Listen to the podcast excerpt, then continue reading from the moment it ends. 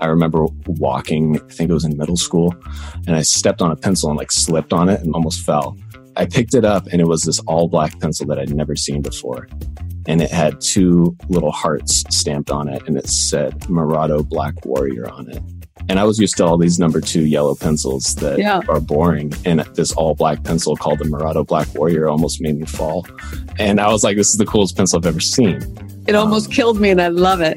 yeah. And I fell in love with it. That's Alex Poirier, brand manager at Blackwing Pencils. He just described how he was fated to have a career creating and marketing analog products. Welcome to Uncooked, a podcast made exclusively for marketers to get the raw, unfiltered views from industry experts and the actual humans we aim to engage. I'm your host, Jacqueline Lieberman, and today on Uncooked is a spotlight on one of my absolute favorite brands, a company called Blackwing. They make thoughtfully designed pencils, notebooks, and other writing tools with the goal of helping us just slow down a little bit and find some balance in our fast paced digital lives. My guest Alex describes his role as building an analog empire as the brand manager of Blackwing. So let's dive in. Welcome, Alex. I'm so happy to have you. Yeah. I'm stoked to be here. That's awesome.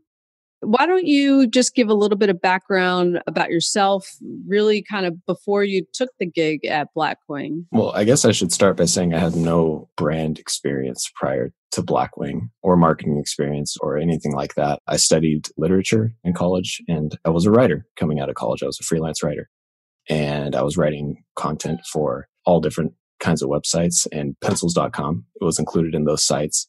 And I always found that I was attracted to stationery and to pencils and notebooks and pens and things like that. So it was really easy for me. And then when the Blackwing pencil was brought back, I was hired to handle the social media and content creation for the brand. And it's kind of gone from there. Well, all right. We'll get into your love for stationery in a little bit. I need to dig into that. So let's kick off by exploring a couple of different aspects of the Blackwing brand that are probably unknown to the rest of the world. So, for those unfamiliar, tell everyone what Blackwing is and who you are as a company. So Blackwing is a name that's been around for a very long time, since the 1930s, actually. It was a pencil that was made by uh, a company called Eberhard Faber Pencil Company. They were based out of Brooklyn. And it was this very unique looking pencil. You know, pencils were ubiquitous at the time. Everybody used a pencil. And so pencils needed to stand out. They needed to be different. And this particular pencil had this gorgeous gunmetal finish and a flat rectangular eraser that you could actually remove and replace. And so this pencil kind of became the pencil for the who's who of the world over the century. Chuck Jones, who created Bugs Bunny and the Looney Tunes, he used Blackwing pencils. And John Steinbeck wrote his rough drafts with Blackwing pencils.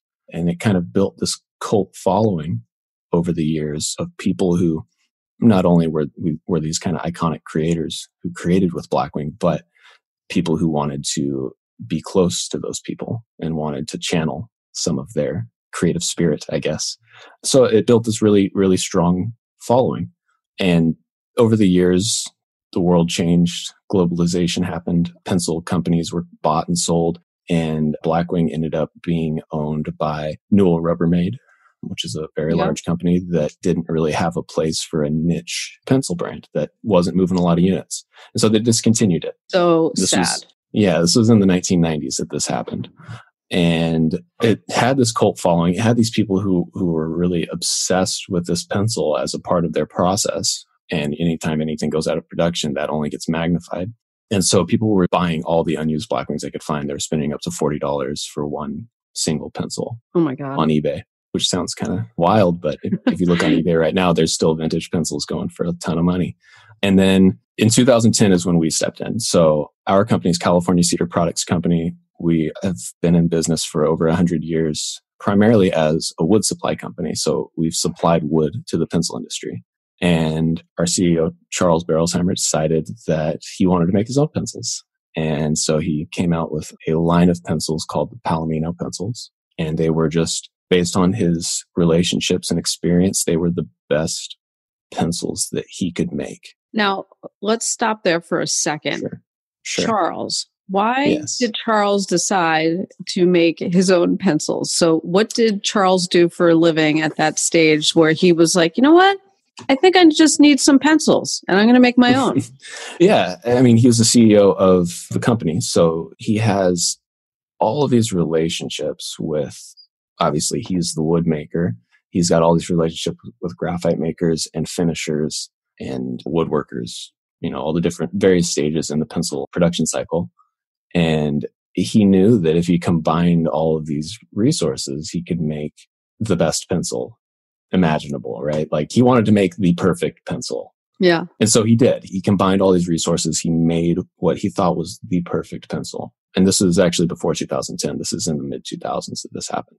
That was a Palomino. It was, it was a graphite drawing pencil. I'm holding my Palomino up right now. So for people who are just listening, yeah. just know it's the coolest pencil ever created. So that was mid 2000s, and people started getting their hands on them, using them, and the Pencilverse, the the blog sphere of of pencil people, they got their hands on them, and they said, "Wow, this is you know this is a great pencil. It's the closest thing that we found to a Blackwing since those went out of production in terms of quality and performance."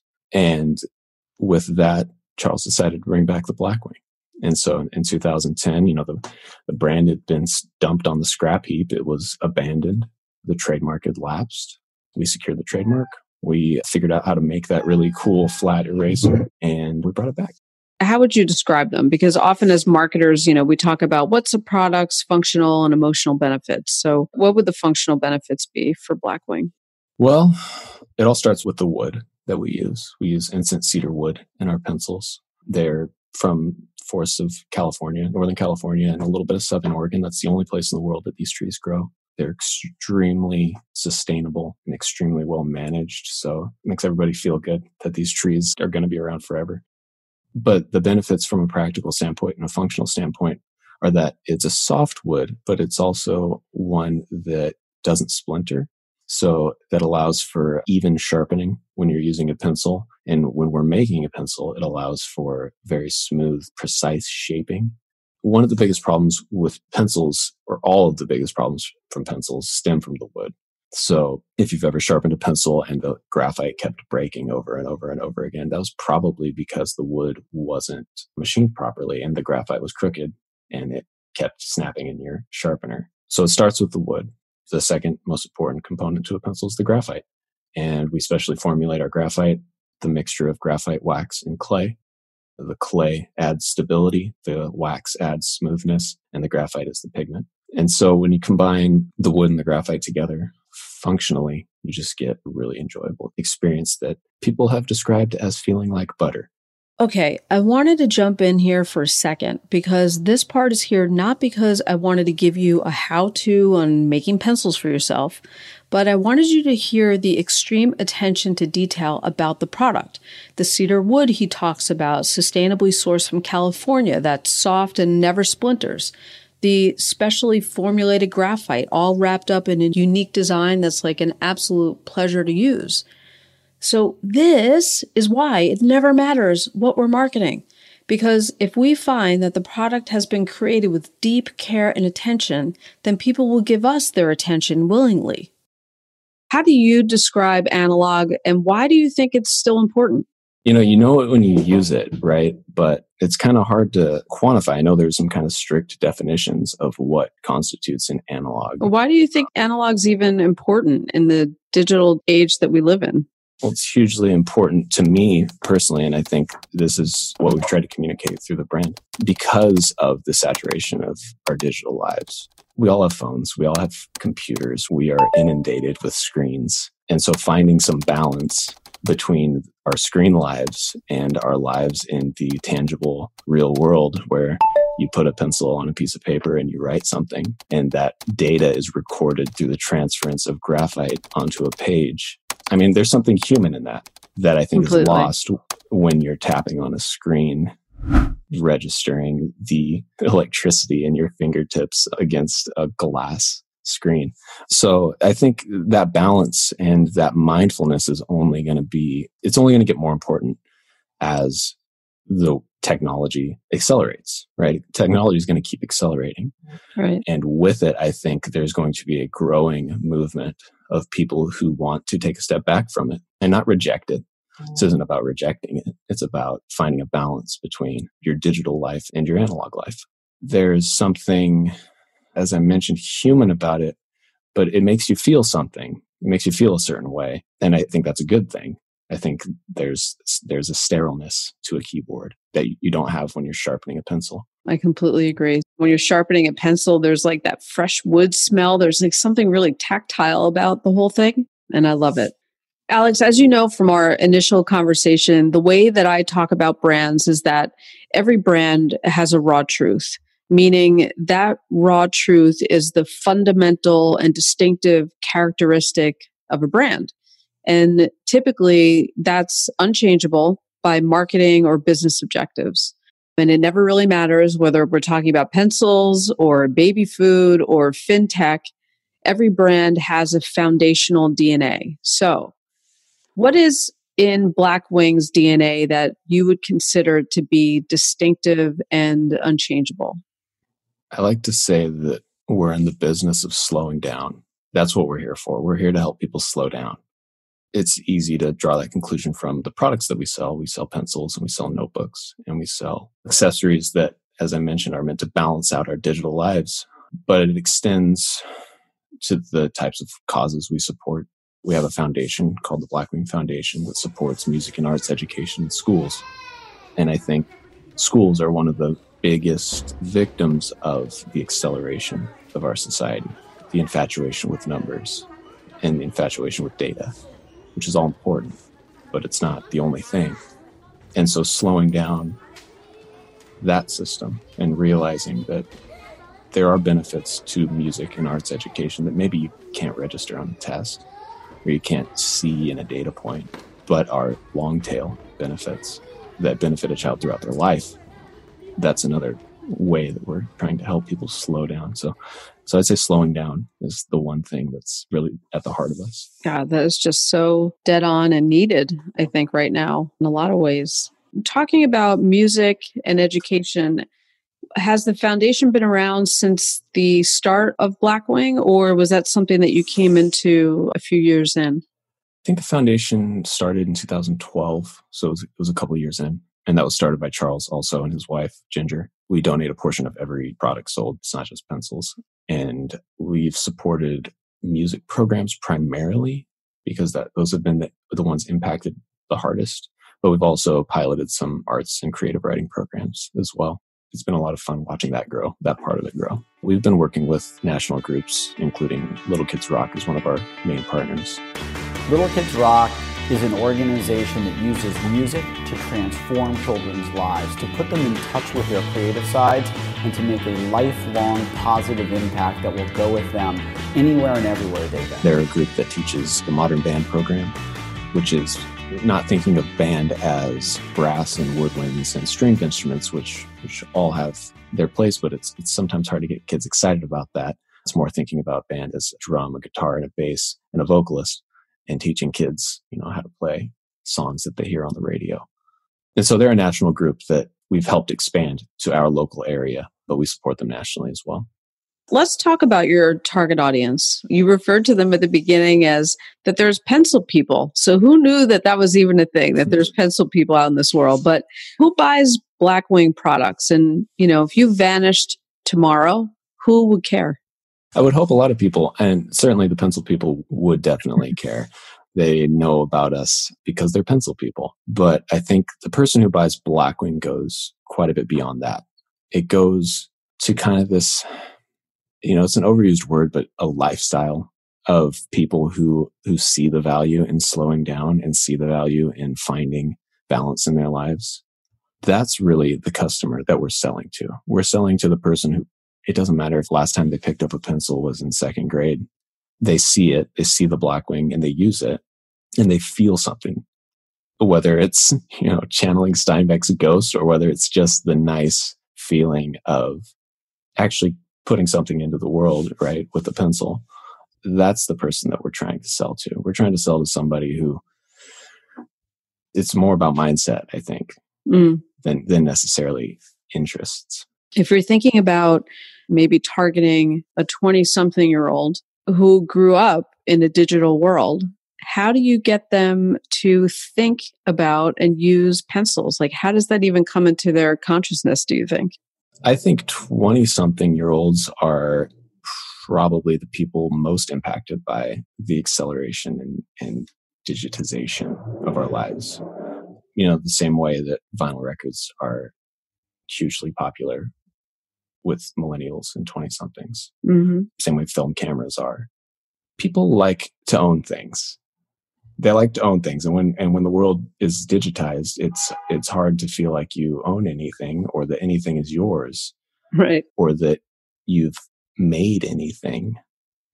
I keep coming back to this idea of humanity and humanness that is lost when everything's digitized. But, you know, everyone has their own, whether it's film style or taste in music that they want to show off via a collection on their shelf or their handwriting or their drawing quirks that come through when you write with a pencil. So I think 20 somethings are already tuned into this. It's something that is already important to a lot of them. And so we're just opening the door and saying, hey, we're here. Tell me about, you know, how do you plan? How do people find out about Blackwing if they say don't know about them already? Historically, we haven't done a lot of advertising. That's the first part. And right alongside that, we've never paid anybody to use our products, and we never will. We never will pay anybody to use our products. The way that we have built our fan base and really grown our exposure is by word of mouth and it's by putting a great product in the hands of people who we know are going to appreciate it. So we've done a lot of influencer marketing, but it's never been the influencer marketing where you say, here, I'm going to give you a thousand dollars and you're going to post something about my product on Instagram. It's always been identifying people who we know fit with the culture that we're building and would vibe really well with the brand and sending them products and not expecting anything in return. And if we get something out of it, that's great. Otherwise, we just have someone really cool who has our products out there. So, in terms of like actual marketing things that we've done outside of the influencer approach, you know, we've hosted events, we throw parties. We had one eh, actually really early on, uh, 2012, just two years into the revival. Uh, we had one in New York City where we invited a bunch of artists and writers and influencers and just threw a party for the pencil and had had had people come and have a good time. You know, we had games, we had Pictionary, we had word games and all sorts of fun stuff. And then we did the same thing the next year in Los Angeles. And that. those those really helped to build our influencer base. What do you consider influencers exactly? They're thought leaders for us. Oh, I like that word better. Influencers yeah. a horrible word. Yeah, there's there's a yeah there's a place. Yeah, there's a stink with influencers. That, yeah, and it's it goes back to what we are what I was talking about before, right? Where an influencer is a number thing, mm-hmm. right? It's all about follower count and and right. you know and dollars. And a thought leader is more real. they have a more real influence in the world so yeah i'm talking more about thought leaders people who are respected in their fields and who have authentic followings. Are they typically in the creative space or it kind of runs the gamut? It runs the gamut. The creative space is certainly important to us writing drawing music. Those are all areas where we work with people. But also in I would still consider it a creative space, but a little bit non-traditional, which would be like business, you know. Like me. Yeah run of the mill strategist obsessed with pencils. Yeah. For us, marketing's all about storytelling. Like that's really the heart of it. And I know that sounds kind of contrived and everybody's a storyteller now, but our brand is built on that story that I told of John Steinbeck and Chuck Jones and the $40 pencil, right? That's the heart and soul of the brand that we built. And, and our core team, we're all writers first and foremost. We're writers so really we just look for new ways to tell stories and new stories to tell and that's what we did with the volumes program. In 2015 we were thinking this $40 pencil story is getting a little old. People are tired of hearing about it. What other stories can we tell? So we started a program that we called volumes where every quarter we come out with a new limited edition pencil design. And that design tells a story of some kind. And those stories are tied to this analog, unplugged culture that we're advocating.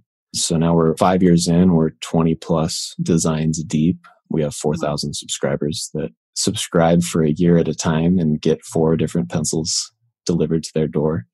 And it's been a lot of fun. It's let us not only flex our creative muscles when we're designing pencils and coming up with new ways to design pencils and things like that, but it's let us do what we love doing, which is tell stories about people, places, and things that we think our fans are going to find interesting. And it's been awesome. I've got to meet some incredible people through this process. Um, like who? The most surreal experience of my life was we got an email from a Gail Steinbeck. This was early in the program. This was year one. And she said, My husband, Tom, loves your pencils. He loves what you guys are doing. And he'd love to talk to you about doing a pencil for his dad, John. Right. His dad, John. That would be John Steinbeck. Yeah. And so he's unfortunately no longer with us, but he lived down in Santa Barbara. And I remember driving down to Santa Barbara, going to his house, sitting on his couch and anxiously awaiting to meet this guy and him coming down the stairs and having to triple take because he was the spitting image of his dad. It looked like John Steinbeck walking down the stairs. Oh my gosh. And, you know, we sat there in his living room and spoke for the whole afternoon. And at some point, I noticed a guitar on the floor and I was like, oh, whose guitar is that? And he said, oh, that's my grandnephew's guitar. I said, okay, cool. A couple hours go by and in comes the nephew. I get introduced to him. His name's Johnny Irion. He's this really cool guy. We're chatting with him. He says, oh, hey, I want to introduce you to my wife. She comes in the door after him. This is Sarah Lee Guthrie. This is Woody Guthrie's granddaughter. Okay, I wanted to pause here for a second because I didn't know who the heck Woody Guthrie was. I found out, though, he was an American singer songwriter with a well known little ditty, This Land is Your Land, which I'd play for you right now, but I believe it or not, there's copyright issues. Anyway, Woody Guthrie is considered to be one of the most significant figures in American Western folk music because the song this Land is Your Land, which I'm tempted to sing for you right now, but I'm not going to. At its most basic level, that song was about inclusion and equality all the way back in 1944. So, to recap, basically, Woody Guthrie's granddaughter just walked into the same room as the son of famous author John Steinbeck. And basically, Alex is losing his mind being a writer. And let's resume. So I'm sitting in a room with John Steinbeck's son and Woody Guthrie's granddaughter, right? Talking about pencils, and I, I never thought this would take me there. Oh my goodness! I could see that you're sitting there in their living room saying, "Can someone please pinch me?" Yeah, I'm an English major who, you know, I specialized in American literature. I'm sitting here looking at the first editions of The Grapes of Wrath on the shelf. Oh my gosh. Losing my mind. Sweeping across the country comes one of the great literary achievements of our time. A human, revealing, soul-stirring story that instantly becomes the most discussed novel of modern literature, The Grapes of Wrath. Let's talk about what kind of partnerships do you seek out that you would say are aligned with the Blackwing DNA? We often don't seek partnerships; they seek us. That's oh. Uh, there are people that we do it's been a mutual thing. We just did something with Third Man Records out in Detroit. That was a mutual thing, or we're both fans of each other. But really, we spent the past 10 years, yeah, it's 10 years now, building a brand that's authentic and that people wanted to be a part of. We just launched our collaboration program last year. We've only done a handful. And that was because we wanted to build ourselves you know it's like talking about somebody in a relationship you know you need to know yourself before you can mm-hmm. you need to love yourself before you can love anybody else i think it's the same in branding and business you need to know who your brand is before you can even think about working with anybody else completely um, we've got a story that for better or for worse we like to tell or Graceland reached out to us early on and wanted to do a collaboration and wanted to make pencils for like Graceland, um, Elvis Graceland. Yeah, yeah. Okay. Yeah, they wanted. it was really early on, maybe two years in, and we told them no. He said we, are not going to do it. It would have it would have been huge for us at the time. Would have been the biggest deal we'd ever done, but we didn't know who we were yet, and so we didn't do it. Okay, I was just um, going to say, I was like, wait, why? Graceland, Elvis, music, creative. Yeah, Okay. Yeah. But we hadn't built our foundation yet. hmm And we had to define ourselves before we could let somebody else define us. Well, maybe we'll just have to send this episode to somebody at Graceland and maybe we'll get that going again. Let's talk about social media and what are the types of things that you post that works for your audience? So I'm sure there are probably some trial and error over the years, but what do you find that really works? our pencils. People love to look at our pencils. Like the Uh, actual literal picture the of actual literal pencil. right? It's so strange to me because the top performing things that we post are pencils Mhm. and then the things that people make with our pencils. But we have the benefit of having a beautiful product. You know, not everybody has that. Our product is made for Instagram. People just like to look at it. And so that's our number one. I mean, it's head and shoulders top 50 posts of all time. They're all pencils. They're Oh, all just my. shots of our pencils. You know, we recently hired our first full time marketing person. Excellent. Congrats. Uh, yeah, he's super sharp and he's a really great dude. Andrew, if you're listening, hey. So now we're starting to branch out a little bit and, and do some fun things about the people that are behind those pencils. Marketing is always a hard question for me because I don't think of myself as a marketer, you know, and I don't Yeah. think of what we do as marketing. yeah. I just try to make cool stuff and tell cool stories and, and the people come to me, you know?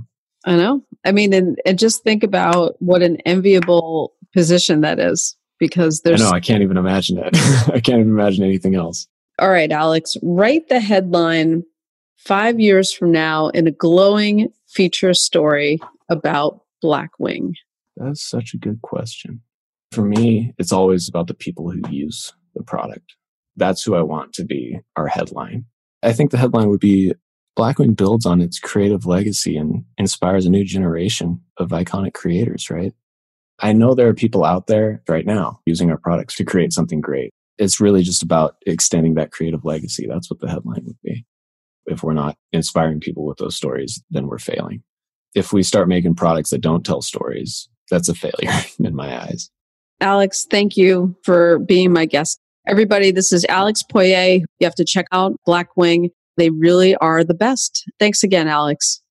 I really enjoyed speaking with Alex because I ended up finding out that their approach to marketing is to actually not market at all. The main insight that bubbled up for me was around good old fashioned product efficacy. Because the key to creating fans for life is in having this obsessive focus on making the best quality product or delivering the best quality service and really truly caring about every little detail that goes into the delivery of just that. If you could build a cult following around pencils, don't you think that sky's the limit regardless of your industry? I do. The other insight from this conversation was realizing that talk is cheap unless it's word of mouth from a brand evangelist. If your brand is truly great, people are happy to talk about it on your behalf. The pandemic recently exposed the vulnerability of paid influencers when they had absolutely nowhere to be and absolutely nothing to talk about. So, leveraging your true fans is the way to go. And then this got me thinking to brand fans internally. So, hiring to surround yourself with people passionate about the brand's purpose because their enthusiasm creates a ripple effect inside and outside of the office. It's classic branding from the inside out, but when it's real, it actually works. This has been an episode of Uncooked.